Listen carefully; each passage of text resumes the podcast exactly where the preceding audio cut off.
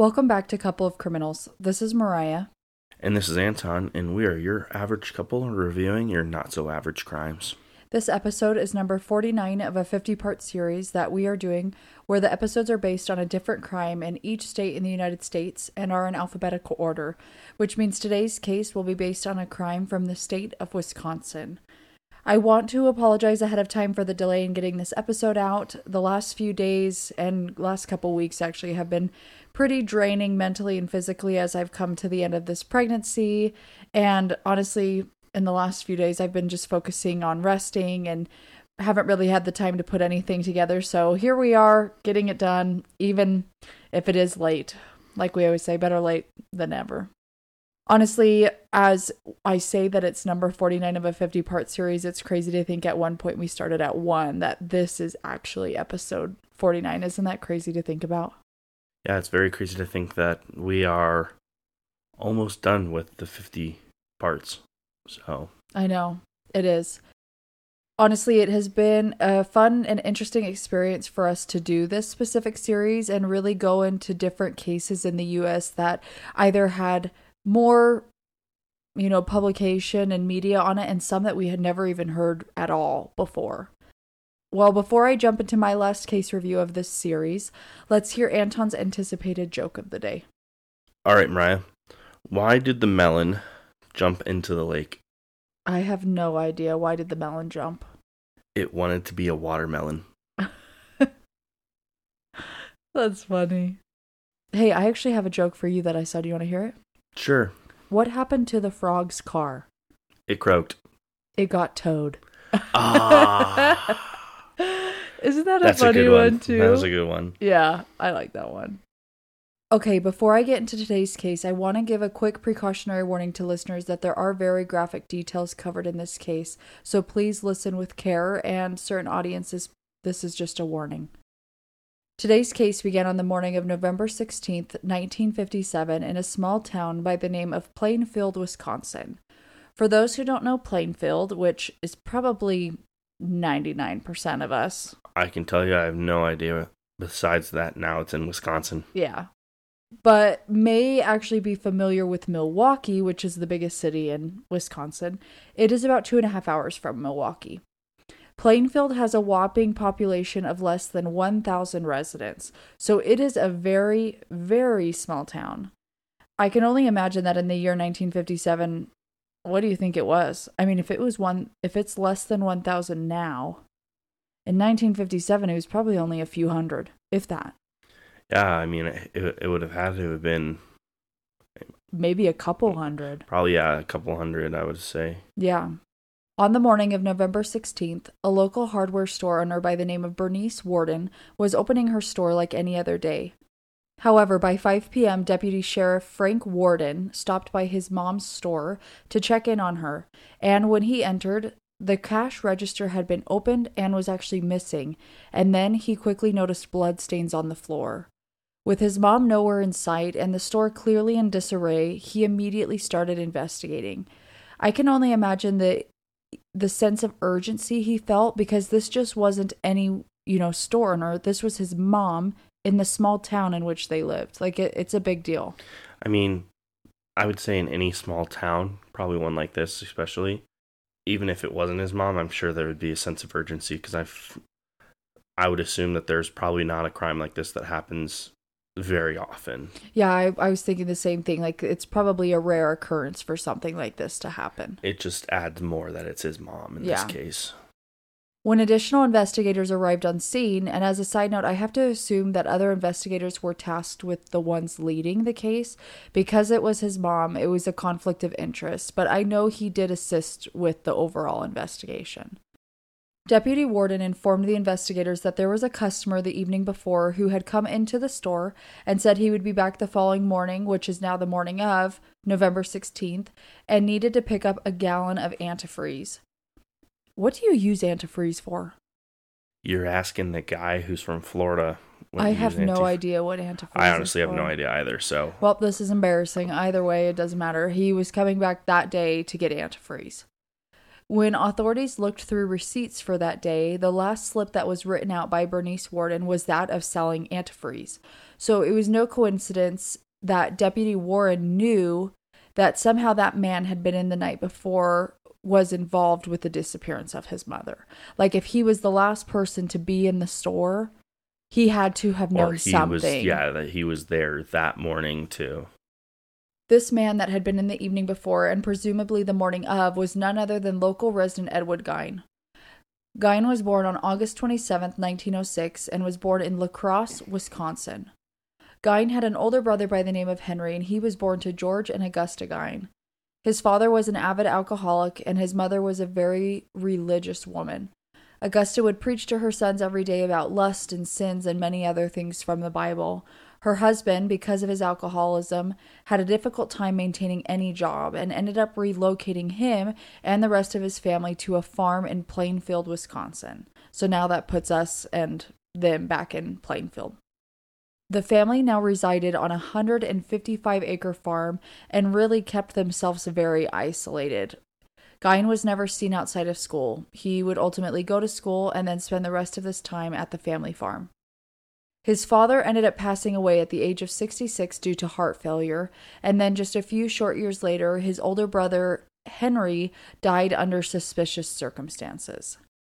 It was said that the two brothers were burning vegetation, so oftentimes, like when we would do a burn pile, that's the assumption that that's what this was. So they were just typically they were probably burning just things. well, no, it was like they lived on a farm. Yeah, that- they had a pile, I- and so then Sorry, things was not that, but yeah, like whatever came that they didn't use on their farm. yeah, Most likely they just burned. Yeah, and supposedly the fire ended up getting out of control. By the time authorities came to extinguish the fire, Gein had brought up how Henry, his brother, was just seemingly missing. Henry was ended up being found near the fire, but appeared to be untouched by the flames and the smoke. His death was ultimately deemed an accident, so now it was just Gein and Augusta at the family property. To say that Gein was obsessed with his mother would be an understatement. He was now in his late 30s and still would never leave the home, nor would he date other women. He was absolutely committed and devoted to the care of his mom. Unfortunately, shortly after the death of the eldest brother, Henry, Augusta would pass away as well, leaving Gein to be alone on the 155 acre property. With the devastating passing of his mother, he was known to leave her room untouched and perfectly clean, kind of like a museum of sorts, or kind of like a memorial site. I mean, we've seen it in like TV shows too. That they're, I mean, I'm sure it happens in, I mean, clearly it happens in real life where someone passes away, kid moves out, whatever. They just leave the room the way it was. Yeah, they they kind of cherish it in a way. That's the word I was thinking of. Yes. Some sources said that rooms that his mom frequented more than others, he would treat the same way. So there was a living area that was left untouched. There was also a room upstairs that was left untouched. He would not live in them or move anything in them. So he ended up just living next to the room in the kitchen, which is just bizarre. But he wanted to keep the integrity of his mom and everywhere that she frequented, most commonly. No, I would agree. That is very bizarre. Yeah. Of course, Gein couldn't just live on a farm and not pay his way, so he would do odd jobs here and there to make some sort of income for himself. It was said that he was like a handyman on the side. Now that you have a little bit more context and background on the guy who purchased the antifreeze on the morning of, it was no surprise that the investigators, of course, had suspicions of him because he was known to be reclusive and probably had a reputation of being weird. Now, this is where things get gruesome and a little bit more descriptive, so please listen with care, like I said, or skip ahead a little bit. When the investigators arrived on scene at the Gein family farm, they began searching the property, and in one of the sheds, they quickly found a horrific and gruesome scene. In this shed hung a female body that had been decapitated and hung upside down by her legs, and what was holding the body up was a crossbar and ropes. The police appeared to have found the scene of what a hunter does to a deer or moose, but what they had instead was a man doing this to a human body. This female had been shot with a rifle, and all the mutilations done to the body were done post mortem. The body that had been mutilated was that of Bernice Warden. As I mentioned, The hardware store owner. yeah. As I mentioned, she was decapitated and gutted like an animal, like a deer. Really, like she was treated like a hunter. And she was She deskinned. was so yeah, so she was treated like the prey Yeah. of a hunter. Yeah.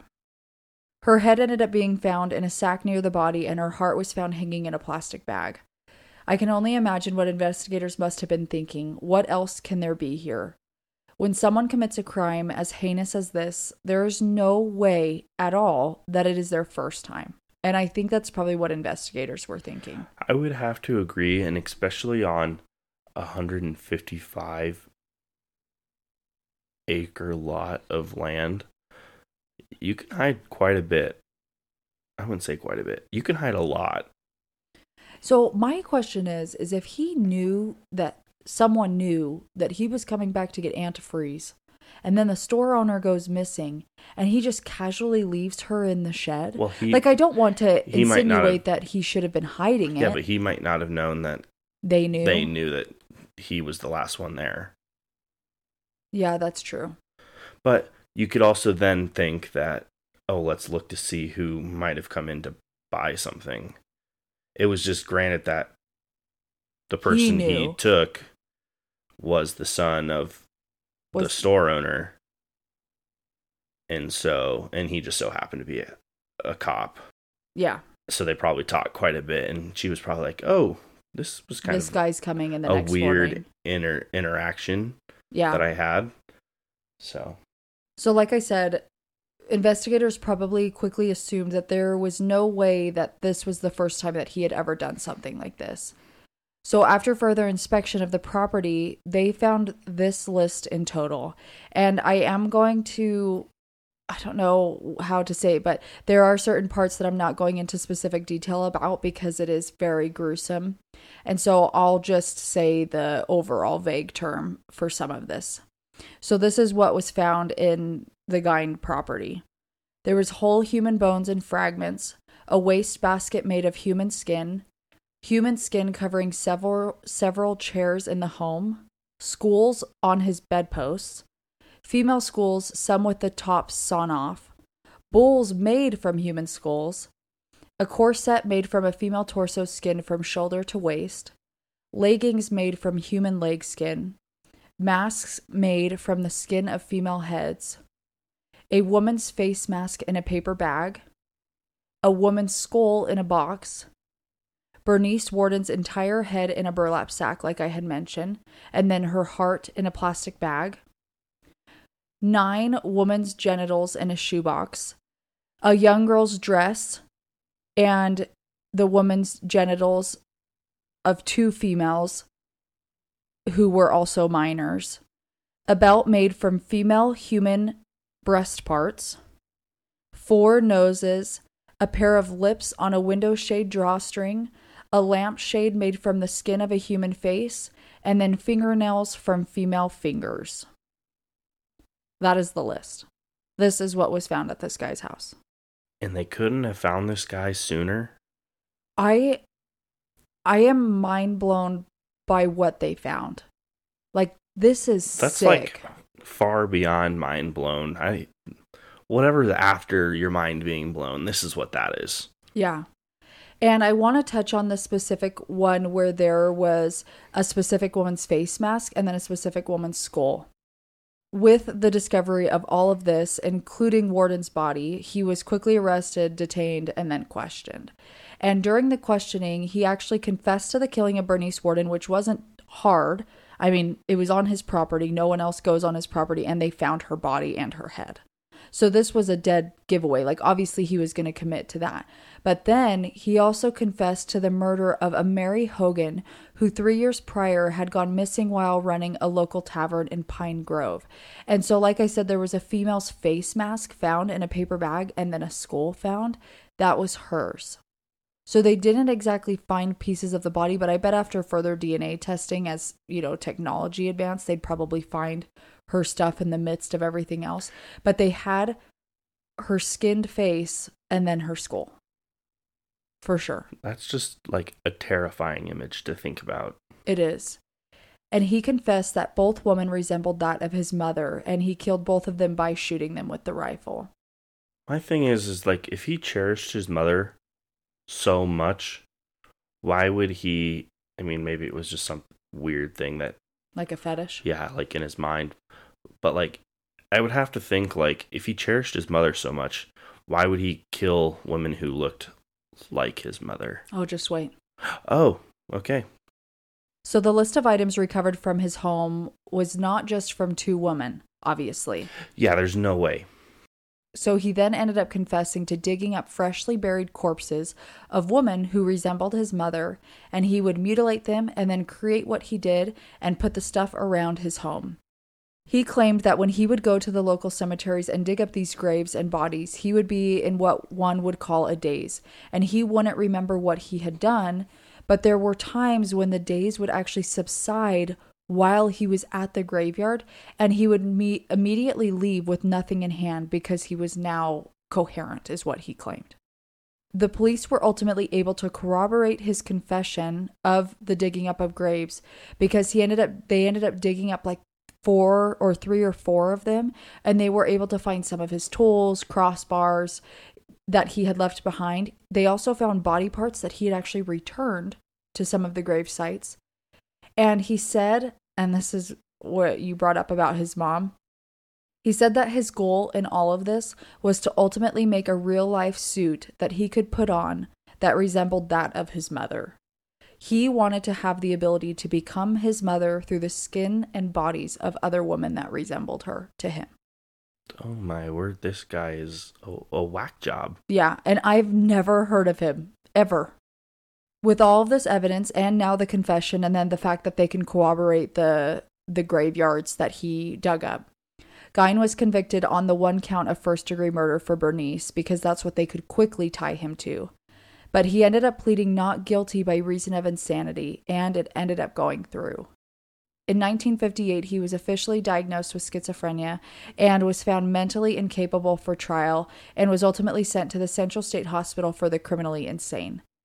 However, 10 years later in 1968, he was actually deemed fit for trial and was found guilty for the first degree murder charge, and then he was readmitted into the Central State Hospital. So after 10 years, he was cleared, found guilty, and then sent right back. They did attempt for him to be released, so they appealed it in 1974, but of course, this was denied. During this time, his health was declining, and he ended up being transferred to the Mendota Mental Health Institute, where he would end up dying in 1984 due to some respiratory problems. Something I do want to mention was that in 1958, when he was deemed unfit for trial and for court, the family home had actually been burned down. It was said to have been some sort of accident and wasn't really further investigated, obviously because of the circumstances and the home who it was. But rumors speculate and people believe that it was arson because of the rumors that the home was going to be turned into some sort of museum.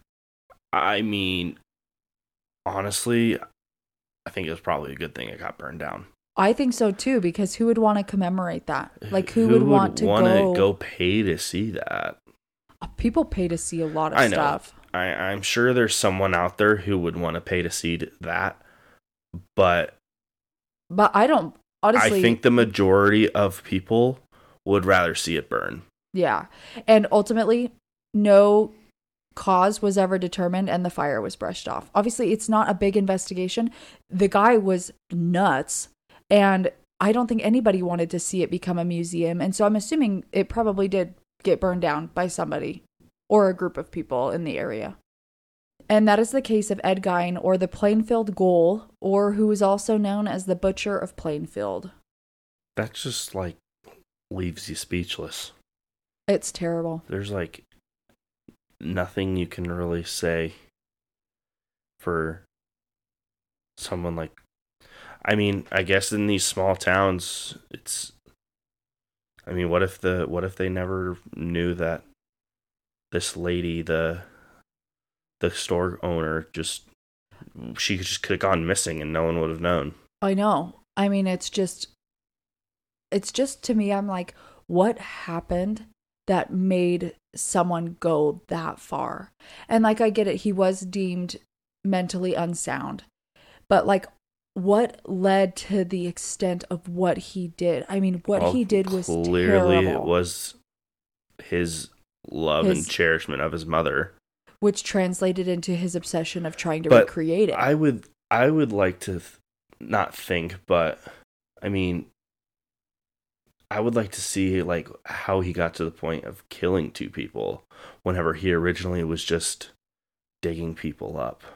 Well, my question is is so like the murders happened 3 years apart and so what did he, you know, brutally kill one woman and then switch to graves and then it wasn't enough and so he killed again?